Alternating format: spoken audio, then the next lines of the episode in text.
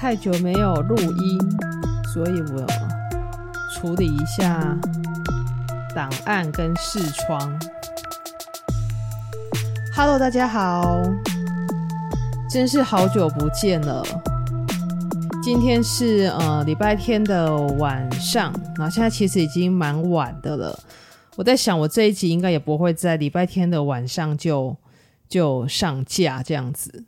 好，那因为真的是蛮久没有录 Podcast，然后再加上我自己最近都会在就是周末的时候写点东西，然后鼓励我自己一下。本来想说就用这一集 Podcast 来鼓励自己的，但是因为我实在太晚录音了，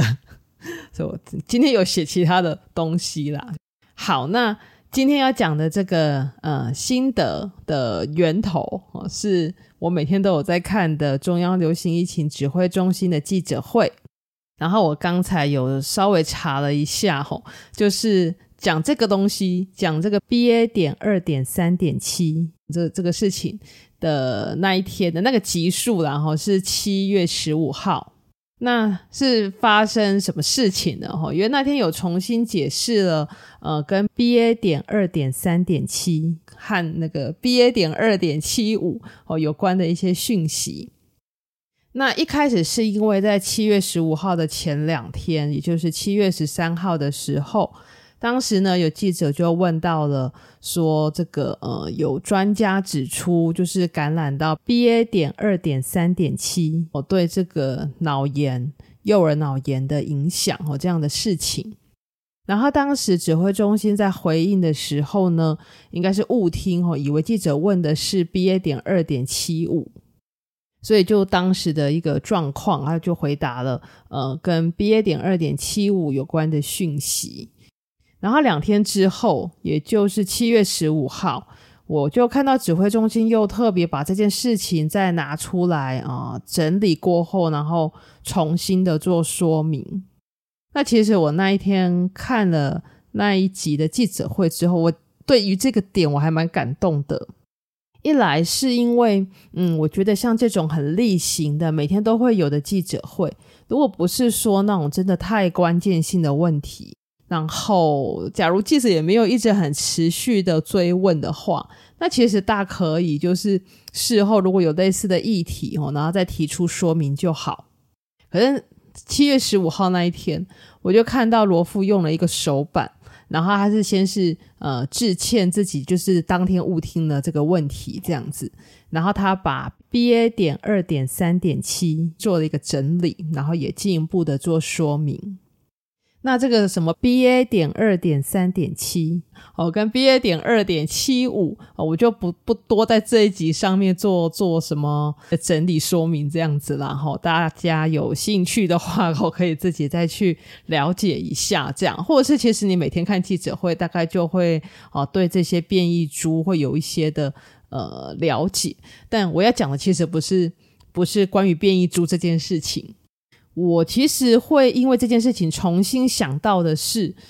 有时候我们对于一个问题会觉得做起来好像困难重重，或是觉得产出的意义性不大，但很常是因为我们觉得这件事情它很繁琐，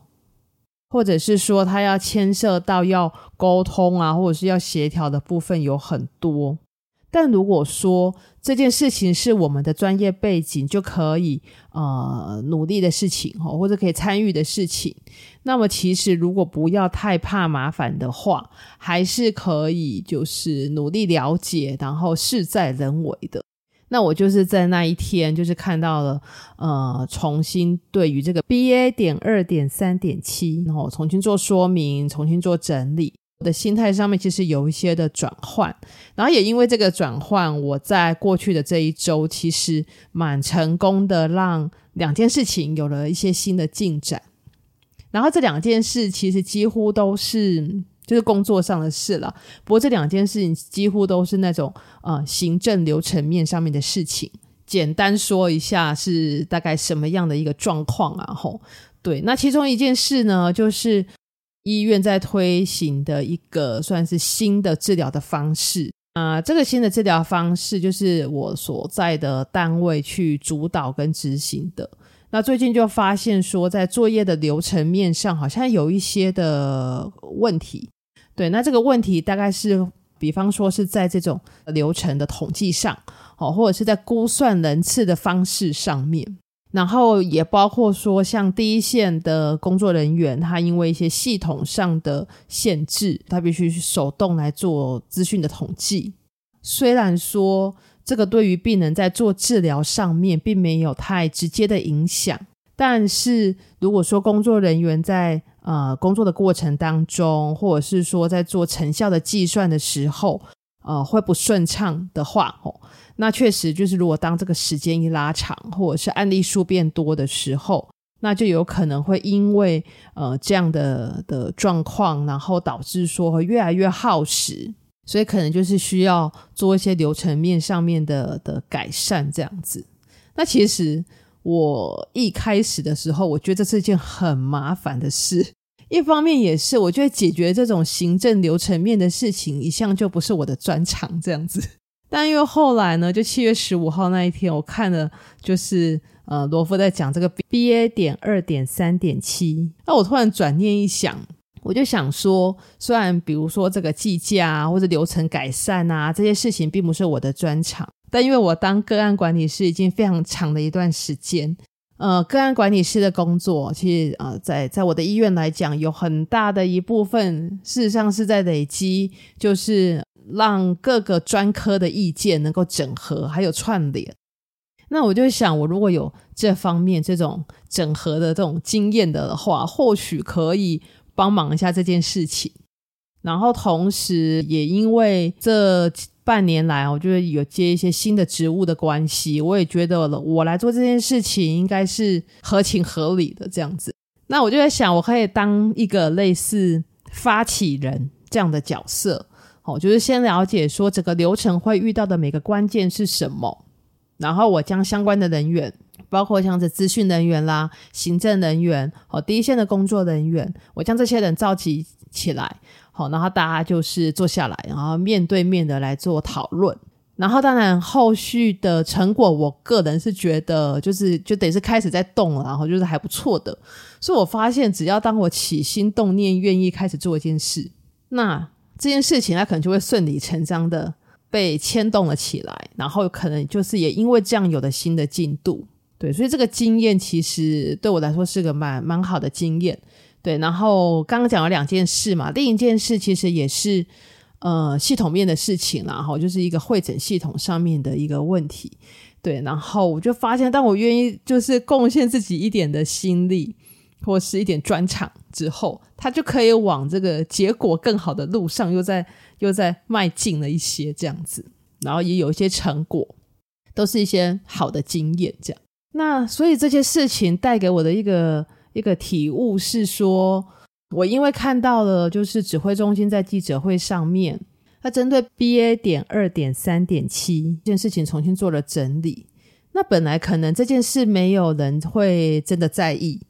哦，或者像我一样，可能真的到当下听完，我我我也就忘了这样子。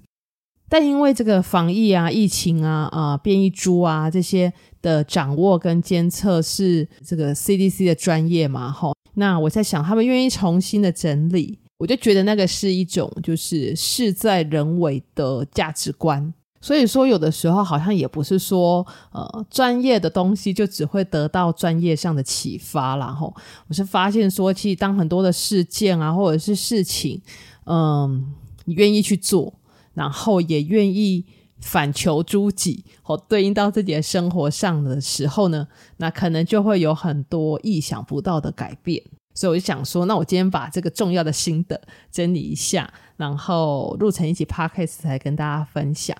一方面也是真的很久没有录音了，然后也提醒自己说，其实有时候好像很容易就陷入一种觉得。